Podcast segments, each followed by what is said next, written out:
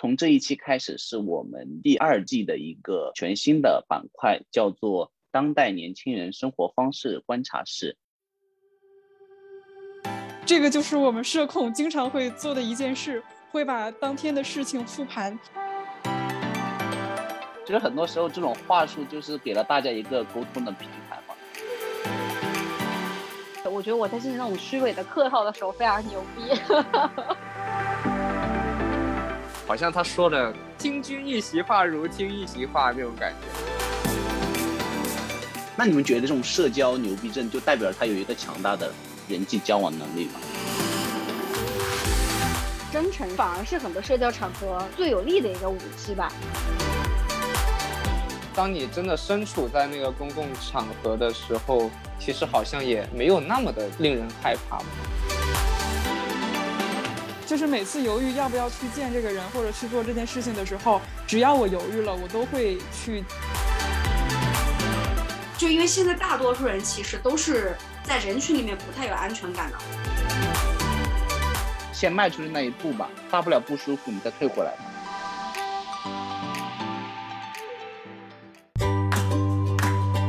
闲话茶水间，没事聊聊天。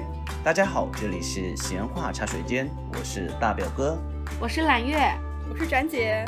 无论您是在上班摸鱼，还是在运动健身，欢迎您来到我们的茶水间，和大家一起聊聊一些感兴趣的话题。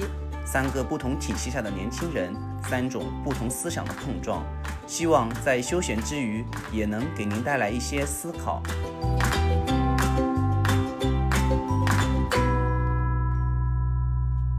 Hello，大家好，这里是闲话茶水间第二季，这里依旧是你的大表哥。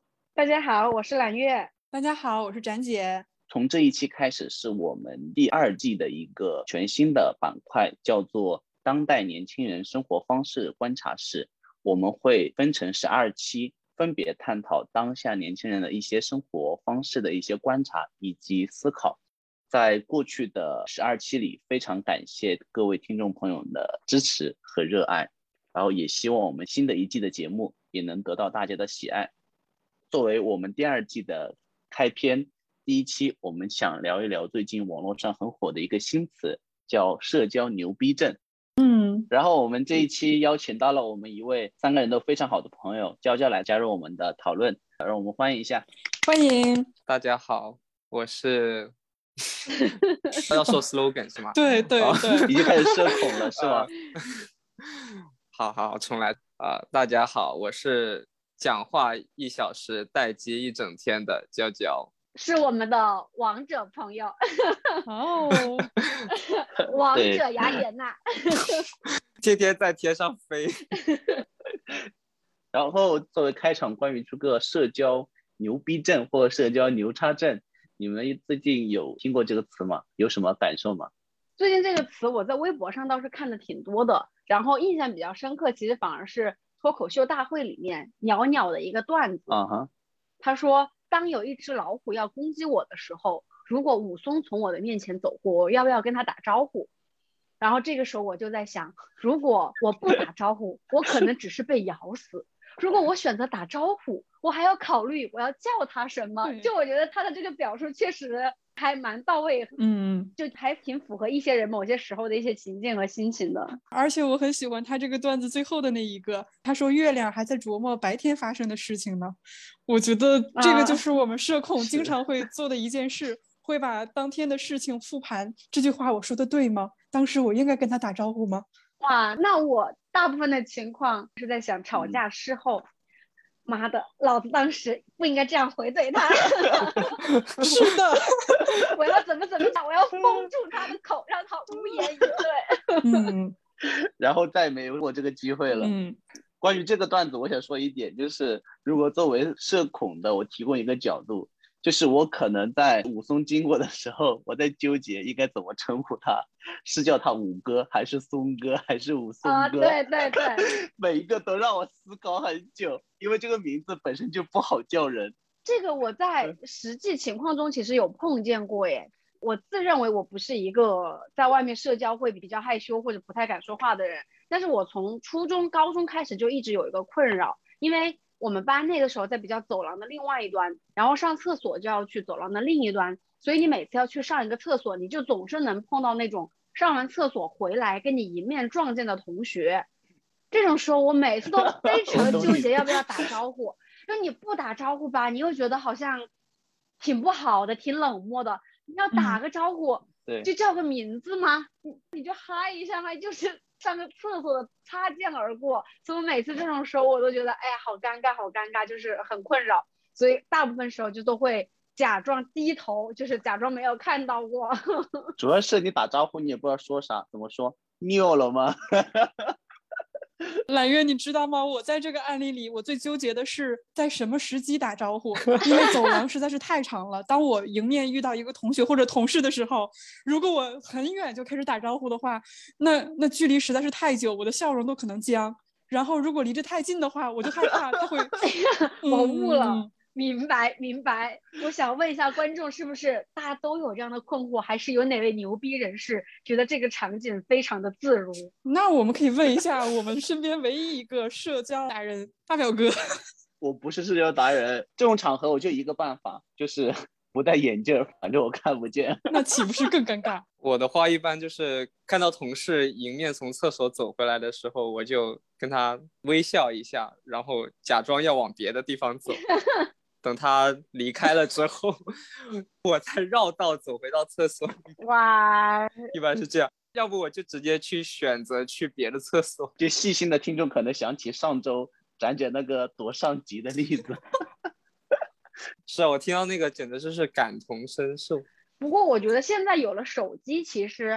帮助一部分人解决了这个困扰，大部分人很多时候玩手机都不是在玩手机，他就是要借用我在低头看手机这个事情来逃避一些东西，或者假装我很忙。对，嗯，其实你在公交车上或者你在路上看很多人划手机，他其实就是在首页上面一直划来划去，划来划去，他并没有在进行什么真的有内容的操作。嗯，真的是，那就是我本人，我也是，我会把每个 app 都点开一遍，然后关掉。就一个看到我的手指飞速的在忙，他其实什么事都没有干，他就一直低着头，假装看不到别人。嗯，而且就是单独跟朋友一起吃饭的时候，如果聊着聊着天，对方真的要有事儿回一个信息，那一段时间我就会很尴尬，我也会开始拿出自己的手机，假装我也要回一下，处理一下相关的信息。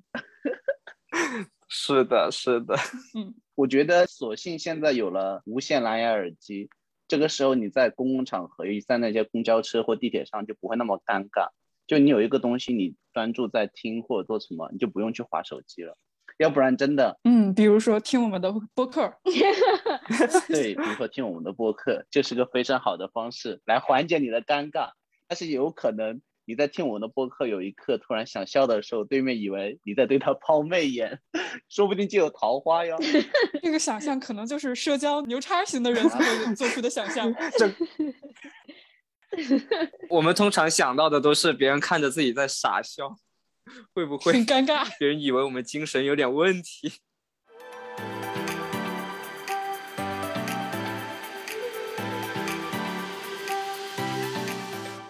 哎，那你们如果想要给自己打标签的话，你们是牛逼症还是社恐？我肯定不是牛逼症。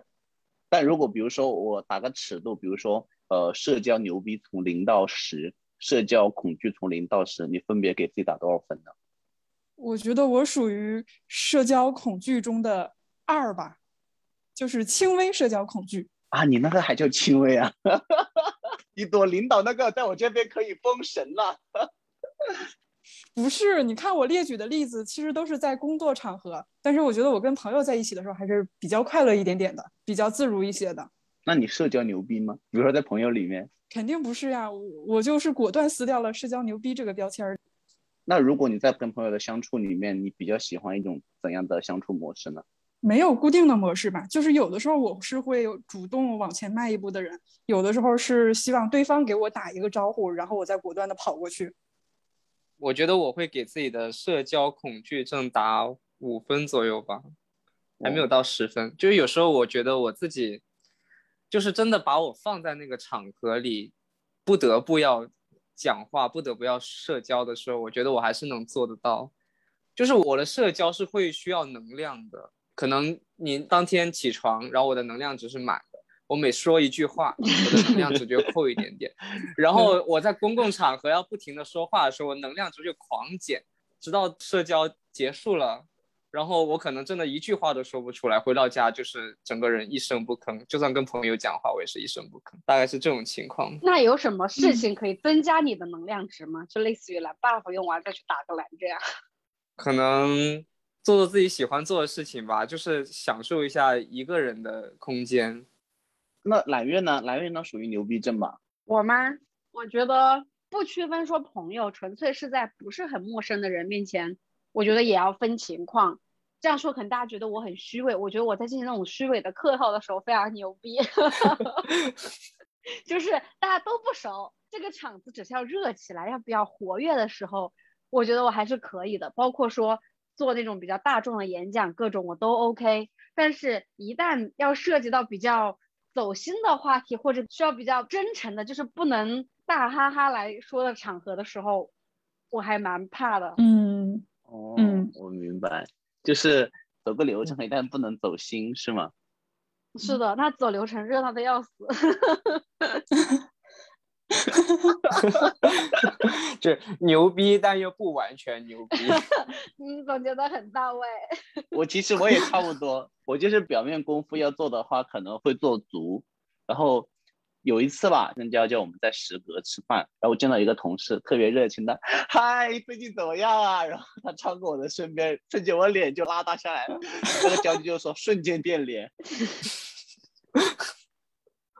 我以为你 hello 过了之后，你同事压根就没有给予你相应的呼应，就擦肩而过呢。啊，那种我以后再也不会跟他打招呼了。他的同事好像没有看到他，有看到了，有对我微笑。嗯，微笑的能量对比起你，Hello，可真的是不太 match 呢。哎，不了不了，对方也有可能是社恐啦。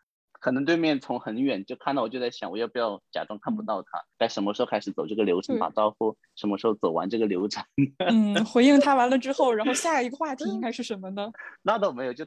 这边就打个招呼应当还好了，就不用想太多。嗯，这个倒是让我想起来，就小的时候看爸爸妈妈跟他们出去逛街，然后他们在路上碰到熟人，每次开口都是“哎，你吃了吗？”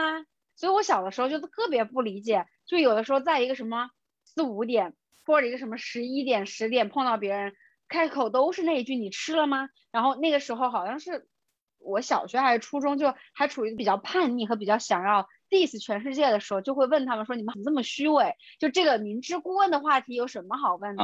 然后现在回过头来看，就可能也是，就他们约定俗成的一种打破尴尬和心照不宣的问候的方式。就我问这个话，就表示我在问你好，然后你也不用觉得我问这个话是没话找话说，就大家都接受这个善意。这可能是我唯一从家长那里学会的一个打招呼的方式，然后。会发生更尴尬的事情，就是我跟我同事碰面，然后我问他你吃过了吗？他说吃过或者没吃过，然后我又找不到别的话可以接，然后场面就更冷了。吃的啥呀？你可以问。就当时是脑子就转不过来，我可能真的是个很严重的社恐。因为在我们那边，如果见面的话，可能约定俗成的可能打招呼方式是两种嘛。就如果碰到这种男性的话，就问。最近去哪里发财了呀？然后如果碰到女性的话，哇，你最近又漂亮了呀！哇，最近怎么越长越年轻了呀？就这种 就很虚伪的话，但是又很受用。谁会别人夸你说你年轻了，你说我不，我老，我很老，I'm super old 吗？嗯，不，你们这种就是把那个困境推给了对面的人。像我就是那种经受表扬之后，而且是太过于露骨的表扬，会有一点。惶恐和不知道怎么回的人，因为别人说你最近又漂亮，你让那个被夸奖的人要怎么回呢？是呀是呀，我最近好漂亮呢。揽月来，咱俩模拟一下，来，揽月，来演一下，来来演示一遍，演示一遍。某天，大表哥跟揽月在街上碰到了，嗨，揽月，你最近真的好漂亮，越来越漂亮，越来越年轻了呢。你真是虚伪。你要说句你不要脸。在街上碰到这种人，我会报警吧？还是这样的，我有一个技巧。你说，大表哥，就是每次遇到这样的问题，我就会用双重否定表肯定。就是你漂亮了吗？哎呀，没有没有。你最近发财了吗？哎呀，没有没有。你最近好像又瘦了呀？哎呀，没有没有。对呀，我觉得他这个就是一个很标准的答案。但我又不想否定，那我确实觉得我最近漂亮了没？你可以那样啊，如果你确实觉得你漂亮了，你又想接受这份赞美，你可以反客为主啊，就说你不也漂亮了吗？就是 Yes and you。哇，我觉得说你能把这个给交代过去的方法其实有很多，但是现在我还没有找到哪一种方法，就是让我发自内心的是比较愉悦的一种回应，就我没有觉得这个回应是为了客套。你可以追问说：“哦，是吗？哪里漂亮了？” 呃，可以，这个可以学到了，把球踢回去，搞死对方。但是你们为什么要把别人这种善意的打破尴尬的话，要把他逼到死角里面呢？啊，对不起，我不善良，都是我的错。因为别人可能也只是社恐，想客套一句话嘛。就是很多时候这种话术就是给了大家一个沟通的平台嘛。嗯嗯，怎么这么一致的嗯？嗯，我们三个社恐陷入了沉思，陷入了社恐。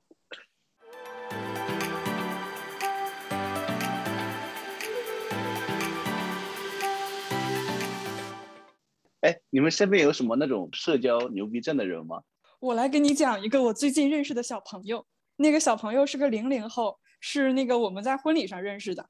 就是我朋友之前开一家热狗店嘛，认识了他，因为他就在附近的学校上学。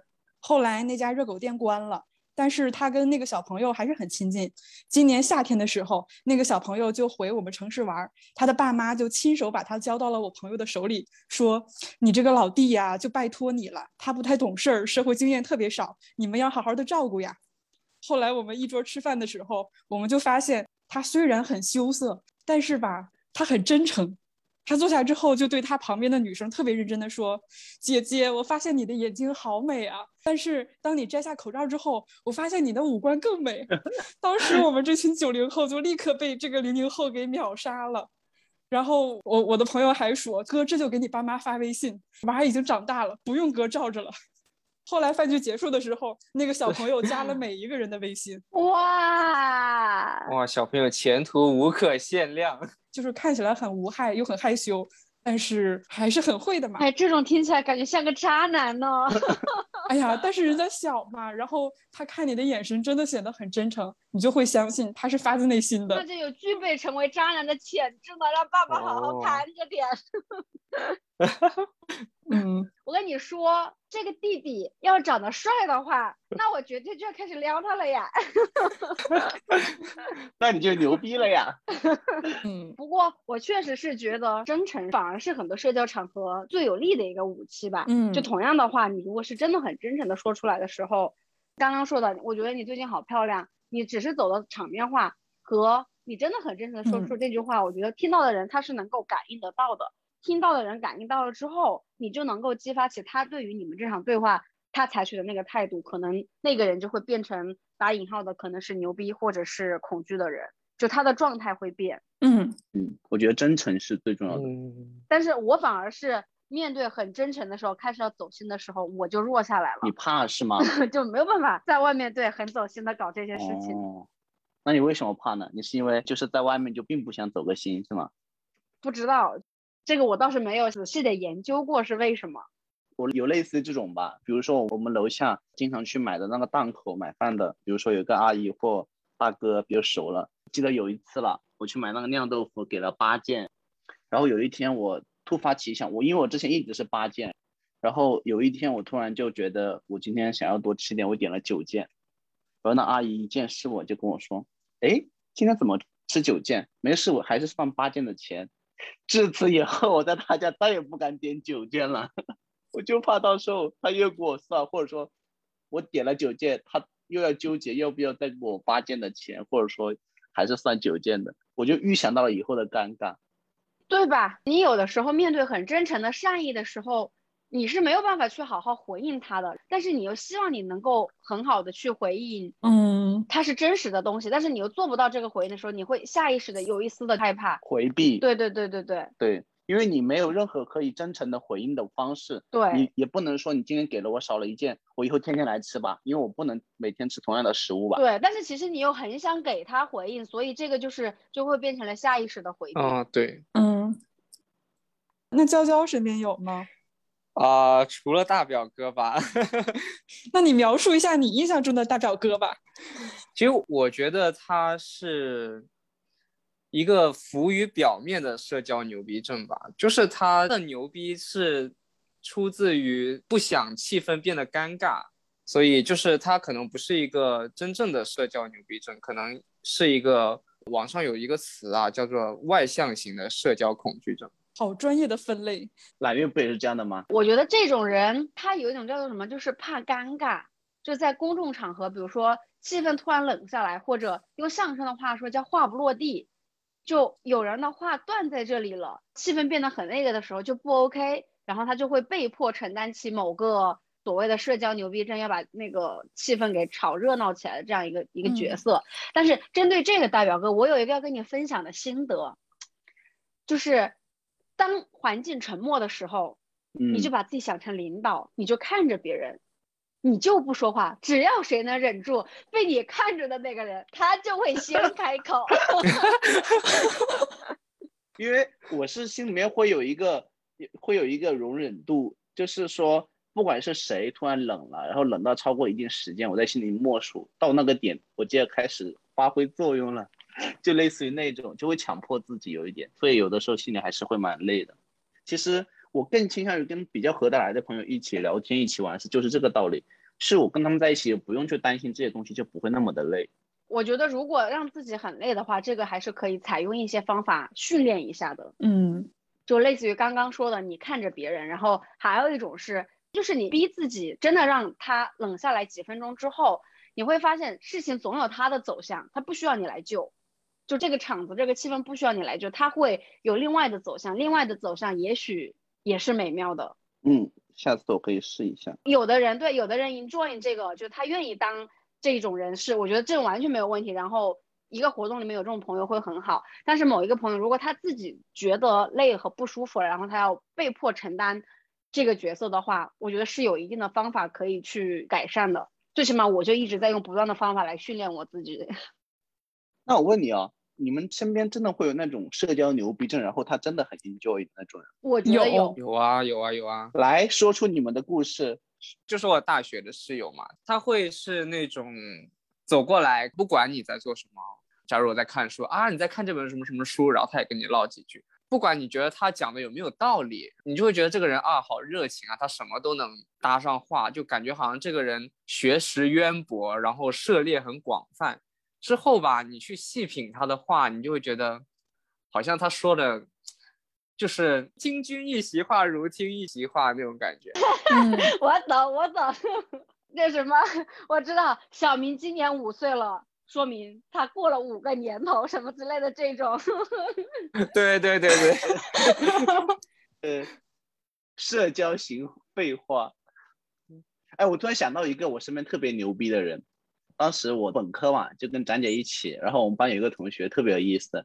我们当时寝室是有独立的厕所的嘛，嗯，然后有一天上厕所，可能我没有冲太干净，然后因为早上你知道很赶嘛，就去了 去了教室，然后我的同学就是进了教室上第一堂课之前那，都坐在教室里面就等着上课嘛。然后同学就推开门，对大家说：“你早上没有冲大便。”社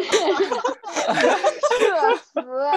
那一刻，我觉得我在所有人心目中的形象崩然倒塌。连夜转校。就他可能并没有很恶意，他真的就是很牛逼的那种人。其实这样有的时候就真的会击到我们比较脆弱的心。嗯，但这样的人算是不顾及别人的感受吧。但是这个我有另外一个要分享的 case，就是我们当时一群朋友去台湾玩，然后大家都是会有一个公共资金池的嘛，就会有个人来管钱，然后大家每个人都交多少钱一起吃饭什么的。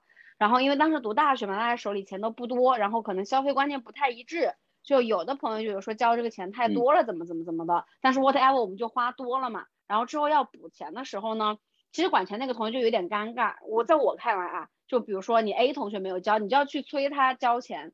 但是你找别人要钱这个事情本来就是个很难开口的事情。对。但是我觉得那个同学他处理的非常好，他就是用那种很理直气壮的说，那个谁谁就差你没交钱了，什么什么的，就他听上去是在怪你，但他的那个怪你的里面又没有让别人觉得有在羞辱或在怎么样的成分，玩笑的口气，所以反而把这个气氛给搞得非常的热闹。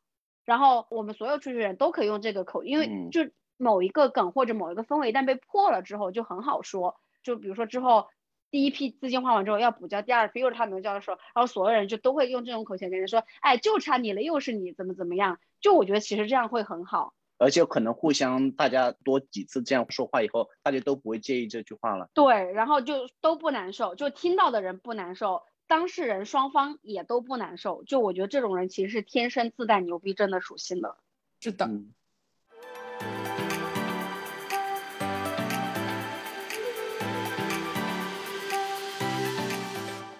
那你们觉得这种社交牛逼症就代表他有一个强大的人际交往能力吗？我其实觉得不是的，大部分你说的有社交能力的人，可能都偏向于我们前面讨论的外向型的社交牛逼症。他有某个目的，但是我刚刚说的那一个 case，我觉得是有真正牛逼症，他其实不是为了社交，他可能天然的无戒备感，或者是他天生的一些能力会破掉刚刚说的那个场。就因为现在大多数人其实都是在人群里面不太有安全感的，或者是他自己自带了一层比较厚的保护膜，就类似于你在觉得尴尬的时候，大部分这种时候是对当事人自己的一个保护，他要破这个局，他要破这个尴尬，是因为他自己在当下觉得难受了或者觉得不安全了。但有一种比较少，但我有碰到一些朋友，他是天生的在任何场景下他都很自洽，他自己你感受到出来，就他内心非常的有安全感。那我觉得这种人他是自带真正的社交牛逼的，嗯，而且他的社交牛逼不是为了社交，嗯，就是他碰到不开心他就会说，然后他开心他也会很真诚的表达，就是这种人，嗯，这我觉得可能是从小的家庭环境所营造的氛围会比较好吧，嗯，就是一部分因素吧，就肯定是跟你的个人成长环境跟各种你天生的性格，我觉得都是相关的，嗯。嗯，那你们觉得？有强大社交能力的一些人的表征是怎样的？你们会有一个大概的一个心里面的一个估量吗？就是如果你说他是讽刺社交牛逼症的话，他这个人，你看他表面上什么都能说，其实你仔细听他说的内容，并不那么的充实，就是可能说的话都是一些高屋建瓴的东西。然后你表面上看它其实是个百科全书吧，但其实你仔细看，可能就是一本儿童阶段的《十万个为什么》那样子。嗯，你跟他去聊一些比较深层次的东西，你可能就聊不出来。然后我所真正认同的那种社交牛逼症的话，就像刚刚揽月所说的，就是他处理事情是很张弛有度的那种，就是他不会让自己落到一个尴尬的。境地，然后同时他也不会让别人落到一个很尴尬的境地，就是他总能够在很危机的关头，他能够想出一个当时最恰当的一个处理方法，能够让双方都很满意那个结果。我觉得这种是我最认同的一个社交牛逼症。它不在于说他讲话要讲的多还是少，但是他讲话的内容和分量就是恰到好处的那种。嗯，那娇娇这边肯定要的是一个高情商的人，对，就是高情商，嗯，对，是情商。展姐呢？嗯，就是除了高情商之外，可能我观察到的社交牛叉型的人还有特点就是朋友多，另外就是异性缘会比较好。嗯，就可能不只是异性缘了，就同性异性缘都好了。嗯，我是觉得，在我心目中，如果真的是强社交的人，或者说。是正面的社交牛逼症的人，我觉得我很同意揽月的一个关键词就是真诚。就比如说在讲一个事情的时候，你有在认真听我讲话，跟没有在认真的听我讲话，我是看得出来的。如果你不能够做到很平等或者真诚的跟我聊天的话，那我理都不会想理你。我觉得就真诚能打败一切吧。嗯。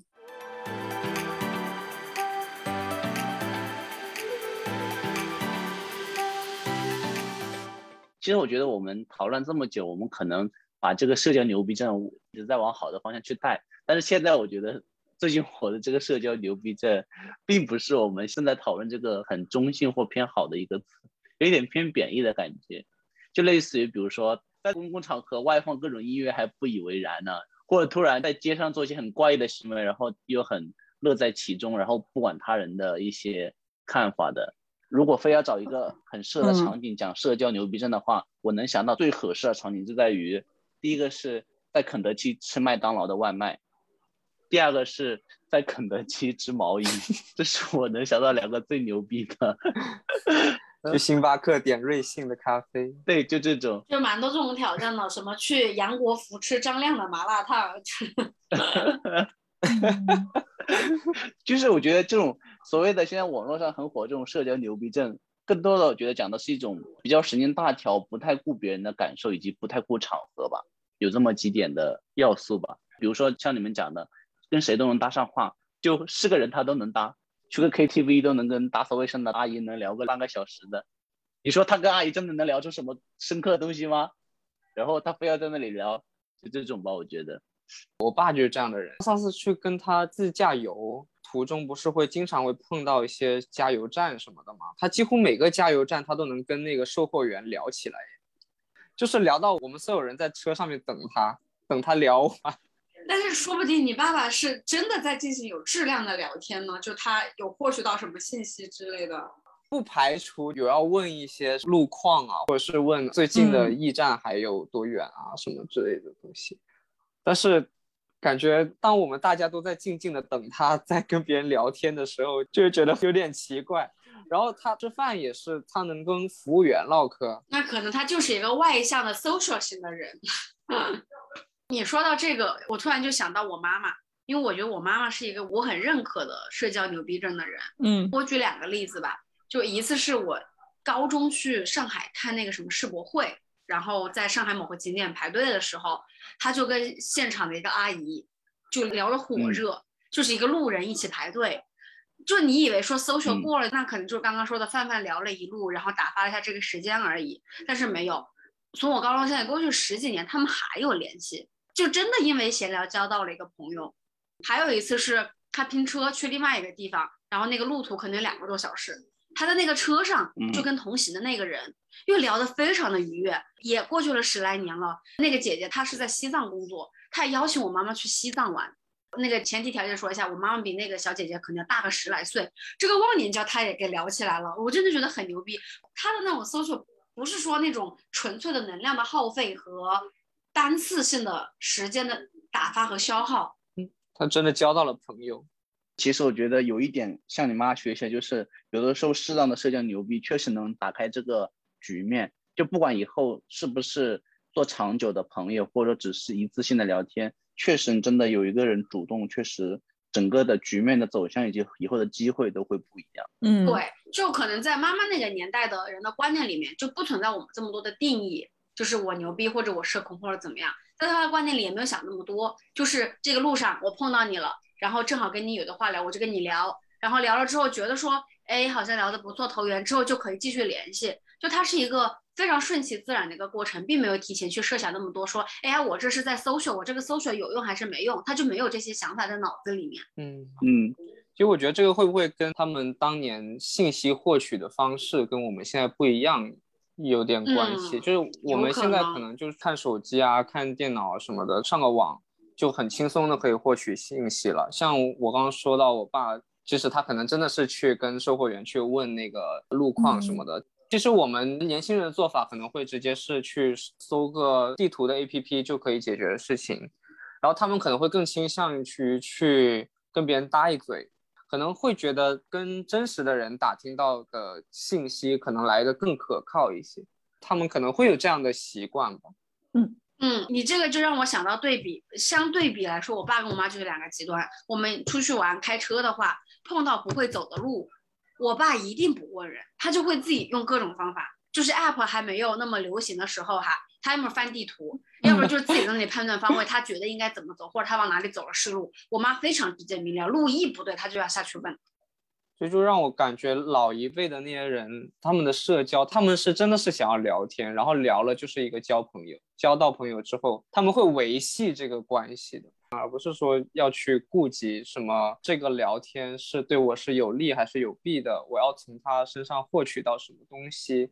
但是娇娇，我觉得可能只是有一部分社交没有被我们看到，他们可能也有必须去社交，或者其中也会涉及到利益的那些啊，对，就是社交行为和关系，只是没有出现在我们面前，没有延伸到生活里，有可能，嗯。但是我们也有嘛？就算我们是社恐，也会这种被迫性社交嘛？嗯，就是迫于生活的压力。谁允许你把自己划到社恐里面来的？什么我们社恐？哪个社恐群体接受你了呀？对，我们不接受你。对，没有，没有。我想说的一个事情就是，我是觉得上一辈人跟我们这辈人，他有不同的一个社交需求，就是我们可能在。网络或者在很多平台已经满足了自己的基本社交需求，就处于一个饱和的状态了。但上一辈，你看他们包括用微信或者别的平台也好，他们更多倾向于用语音，是为什么？因为他们觉得那就是一个他们社交的一部分，那就是他们基本的社交的一个需求。哦，我觉得他们就是不爱打字。我真的是每次被我妈发过来那种长语 音，多少条多少条。问题是你知道吧？我妈讲方言，我连转化文字都不可以呀。哎，他们的六十秒的语音里面的内容真的很少。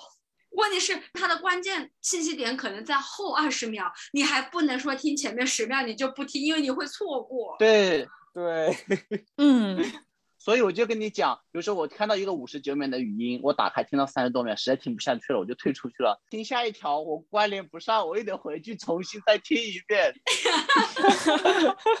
因为它是有个故事线的嘛。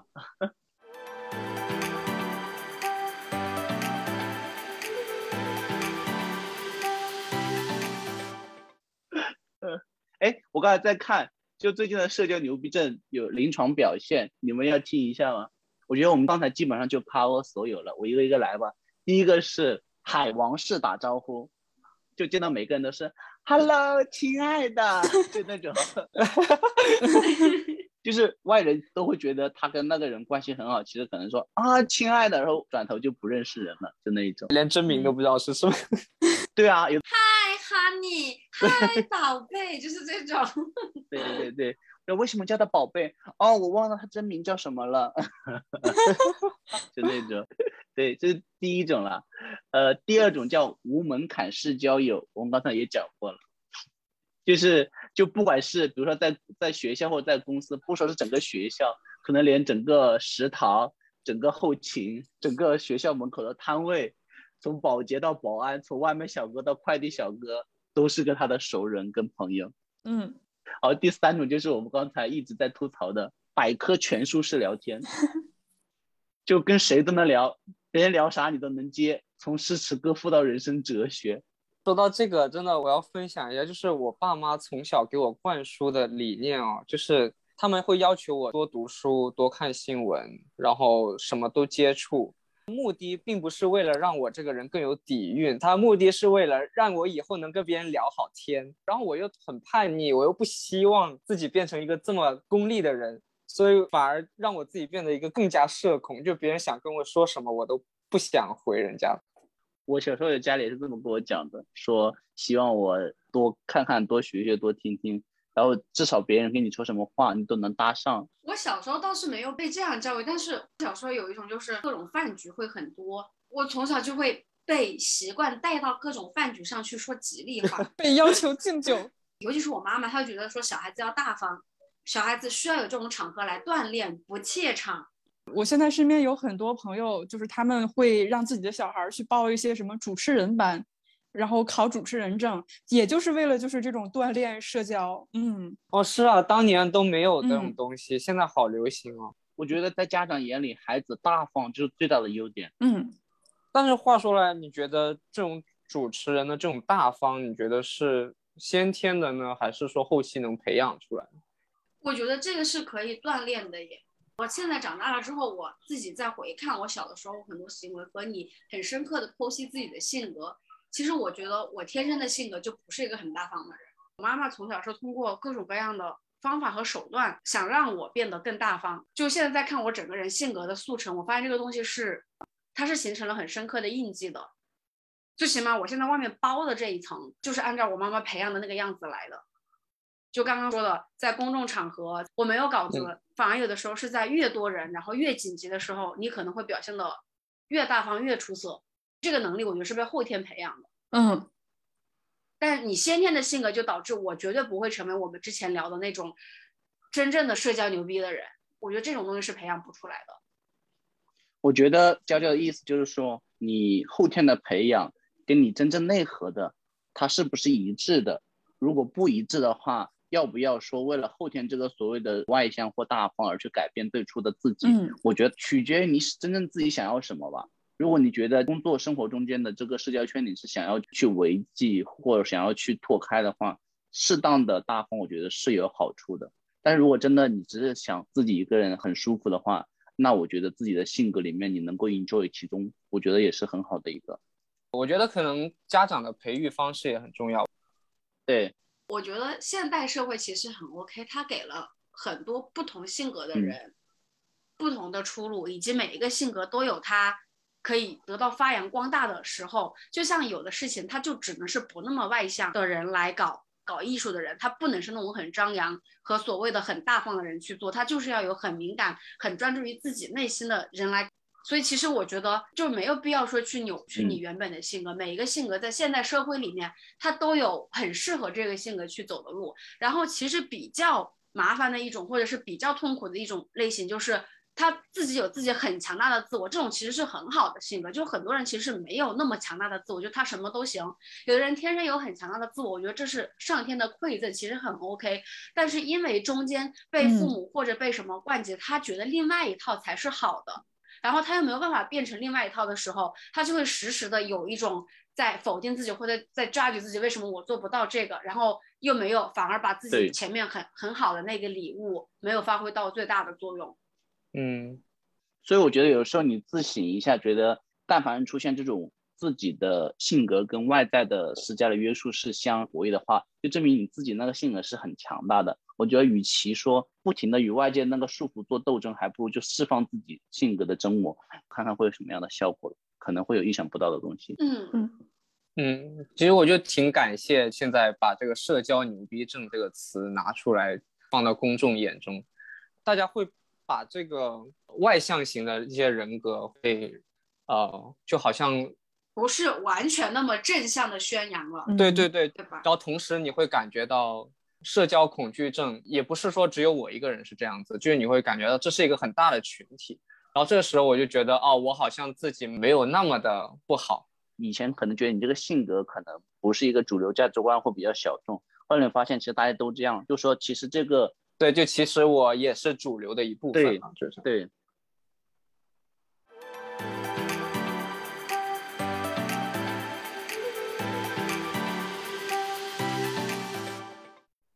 就最后聊一个吧，就是如果你们社交恐惧症的话，你们有什么应对的方法或措施吗？就给听众朋友一些建议。有，我学会了捧哏。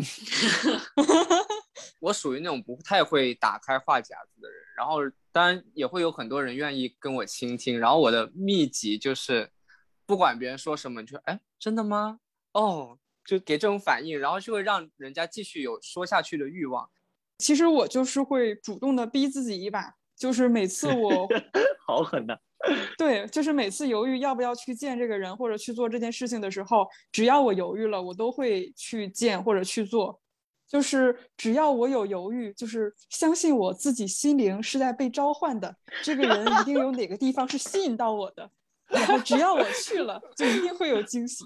就是真诚，并且再勇敢一点。然后真的拿到惊喜了吗？每次？嗯，是的，其实就是每次，就比如说，在呃，我跟别人约好了做一件事情，在那个时间点来的越来越近的时候，我还是会有一点紧张，而且会跟自己说，要不要我就不去做了。但是我每次都是逼自己还是去做了。那你这种紧张来源自哪里呢？社恐啊，就是不想去社交的吗？是不是所谓的春游综合症啊？就是在大活动之前的那天晚上都睡不着，我就有这个问题。我没有会睡不着耶，但是我会莫名其妙的会有点担心，会不会有一些嗯做的不好，或者即将会发生不愉快的事情。但我就是鼓励自己勇敢的克服掉这个。就是其实社交本身这个活动就会有快乐，肯定有会有不愉快了，就是取决于你怎么去接纳这个事情。但其实大部分都是会让我感觉到比较快乐的，就是没有那么多想象中的障碍。嗯，我觉得展姐这个挺好的，大家可以学一学。我觉得是这样的，永远都是做了比没做，你的收获要更大。而且有时候，当你真的身处在那个公共场合的时候，其实好像也没有那么的令人害怕吧。就是什么时候都要 enjoy 那个。对，一直都是那句话，就人不要太高估自己的预想或者什么。你不做这个预想，事情它还是会有它的发展路径，它不需要你去预设它。我以前有过一段时间跟展姐很像，就有一段时间，我每次出去社交，我就会有纠结要不要去。当时我的做法也是很神奇，就是我在心里面是这么跟自己预设的：当你在犹豫要不要去的时候，你是不想去的，那就不要去。那这不是完全相反的吗？对，那段时间的朋友很多会收到我这种临时的毁约。就是啊，我不舒服，我肚子疼啊，我拉肚子，哇，你就传说中的鸽子王。然后后来我是慢慢的就会跟自己讲，今天不宜出行。就是我会跟展姐慢慢是一样的，我会觉得先迈出去那一步吧，大不了不舒服你再退回来嘛。就是你要相信你自己的能量嘛，就像刚才蓝月讲的，你不要预设太多嘛，很多事情并不是会按照你的预设去进行的嘛，想太多没用的。嗯嗯。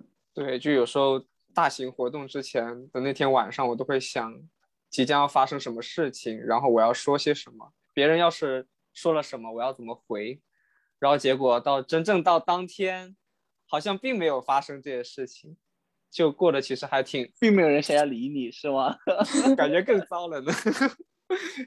没有了，就是反正就是到的当下的话，就好像并没有自己预想的那些东西，其实就好像。并不太需要想那么多，嗯嗯，而且也不需要给自己贴一个标签，说自己是一个社恐型的人，所以要回避一些社交，其实也不太需要吧。对我跟大家分享一下我的方式吧，我的方式可能是已经在某一个场合里了，嗯，然后你有的时候发现自己在这个场合里面非常不舒服的时候，我自己采用的方法就是有点像利用刚刚我们说的真诚，在这个时候反而是。最 OK 的方式，你知道这个结论之后，我就会反着来用这个，就是在你不知道这个场合该怎么讲话，或者是你觉得自己 hold 不住，会开始逼自己变得真诚和说真话。说真话的意思就是你开始对自己各个状态产生一种接受的感觉，就是你说的话我接不下去，那你要表达你的真诚，表达你的真实，那就是不说话。嗯。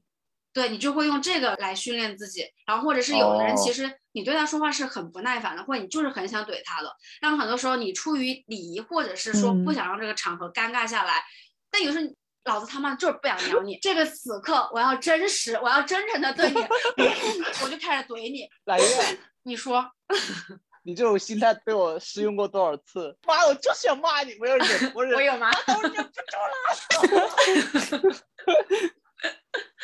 对啊，就是在你前面那一套行不下去的时候，然后你又不想让自己做一个逃避，说你就就是退出这场对话，或者在这个场合你就走开的时候，我就开始在内心 可能也有种破罐子破摔这种心情在里面吧，有点像是妖魔化真诚这个词儿。真诚，真诚就是表达我现在真实想的，那我就说真话，那我就这样觉得的。我看你不爽，我就怼你。然后我觉得我这个时刻接不下来话，爱谁接谁接去，我就冷在这里。我觉得其实还蛮好用的。这也是我真的想一直在学习并想去接受的一个事情，就是接受你当下真实的情绪，就不要妖魔化你自己的情绪反应，以及妖魔化社交这个本身的东西。这是我一直也在想学一些东西嘛。就比如说你去一个宴会，你没有很多认识的人，然后你你只是认识主人。然后你真的觉得很不舒服，然后觉得很尴尬，你大不了就跟主人讲，哦，真的，我觉得真的蛮尴尬的，确确实没有什么认识的人，就是你这一份坦诚，反倒能换来大家这种破冰的这种感觉。嗯，就与其大家在虚伪、无内容、无信息量的对话，还不如大家交心的就把真情实感讲出来。对，我觉得其实有时候我们都会错误估计对方的容忍度，其实可能对方的容忍度并没有我们想象中那么低。其实你把自己当时的一些不愉快说出来，其实对方也不会怎么样。嗯，对，那好吧，我们今天就聊到这里吧。今天晚上又要好好复盘讲的内容，又要睡不着了，是吗？那好吧，然后我们本期的关于当代年轻人生活方式观察室的第一期关于社交牛逼症以及社交恐惧症的讨论就到这里了。今天我们讨论了社交牛逼症以及社交恐惧症这两个最近很火的话题，也跟听众朋友们分享了一下我们周围一些有意思的社交牛逼症和社恐的一些经历。然后我们也想传递给听众的就是，不管你是社交牛逼症还是社交恐惧症，你要尊重并理解你当下的一个身体的感受，并且利用这个身体感受，能让自己活得舒服、活得自在，才是当代年轻人健康的一个生活方式。好吧，今天的节目就到这里了，感谢您的收听，我是大表哥，我是蓝月，我是展姐，我是娇娇。我们下期节目再见，再见，拜拜。